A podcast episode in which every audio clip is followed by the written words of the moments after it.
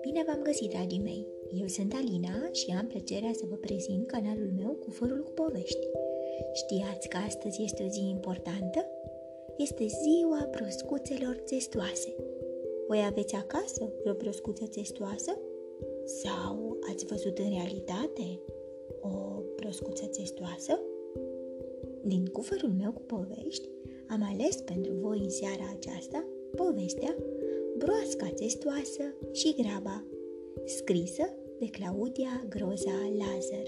Sunteți pregătiți de o nouă aventură? Haideți să pornim!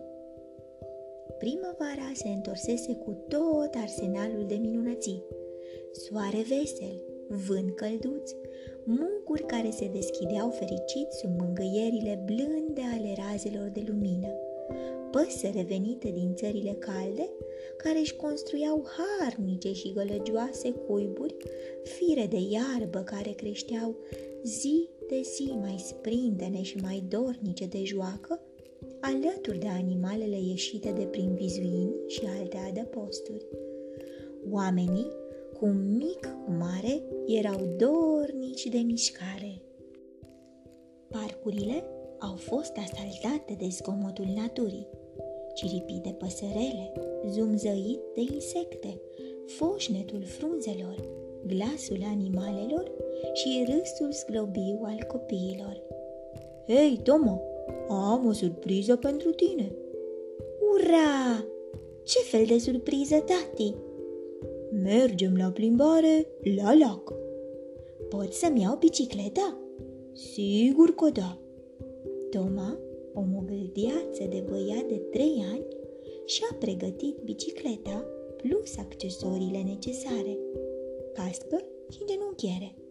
Părinții au luat cele necesare pentru un picnic pe cinste.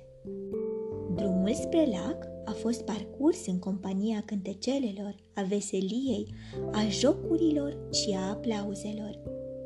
Am ajuns la destinație, dragii mei, spuse tatăl. Ce frumos! E un soare strălucitor. Am să-l desenez.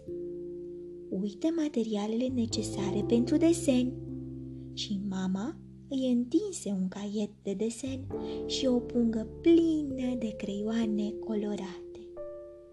În timp ce desena peisajul ce se întindea în fața ochilor săi albaștri, precum Maria în timpul furtunii, Toma a auzit un foșnet. Uitându-se în direcția de unde venea scomotul și nevăzând nimic, și-a continuat desenul. Mișcă-te mai repede! Dar nu pot mai repede. Aplecându-se cu nasul aproape de pământ, Toma a zărit o broască țestoasă, iar în spatele ei un șoricel. Văzut! Ce ne facem? grăi cu voce tremurândă broasca. Păi ți-am spus să mergi mai repede, Hei, salutare! Nu vă fac nimic? Cine sunteți? Eu sunt Toma. Am venit cu părinții la un picnic și tocmai desenam împrejurimile când am auzit vocile voastre. Eu sunt Bel, proasca țestoasă, iar eu Kids, șoricelul năstrăvan. Vă pot ajuta? Unde vreți să ajungeți? La lac. Lui Beli este foame, iar mie mi s-au uscat mustățile de sete. Am o idee, Bel, adăugă Toma. Îți dau rolele mele. Poți merge mai repede așa. Super idee, confirmă Kids. Băiețelul legă rolele de picioarele testoasei. Ești pregătită? Da, spuse cu frică în voce Bel. Toma i-a făcut vânt și împinse testoasa, care se propti cu putere în stânca de la marginea lacului.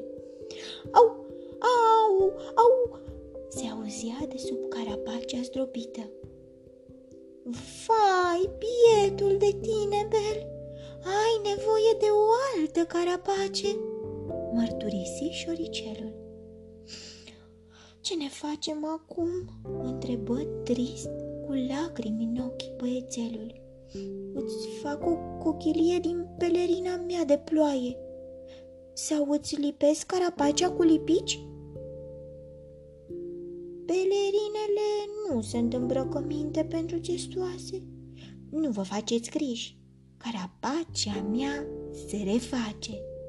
Va fi nevoie să o lipim puțin, răspunse Bel, scoțând capul din carapace. Toma a scos tubul cu lipici din buzunarul pantalonilor și a lipit cu grijă bucățile din carapacea testoasei. Vântul cald de primăvară a suflat încet peste carapace și aceasta s-a lipit. O carapace și mai frumoasă voi avea. Îmi pare rău că te-ai rănit din vina mea. Știam că graba strică treaba, însă am vrut să îți fiu de folos. Toma, unde ești? Hai la masă! E timpul să vă părăsesc. La revedere și o primăvară frumoasă! La revedere, micuțule! spuseră într-un glas Bel și Kit. Un picnic cu învățăminte – fiecare ființă are ritmul său în care își desfășoară viața. Nu e cazul să intervenim. Ah, și încă ceva, dragii mei. Graba strică treaba, întotdeauna. Așa că mâncați încet și nu alergați pe stradă. Vă urez noapte bună, somn ușor vise plăcute, îngerii să vă sărute. Pe curând! thank you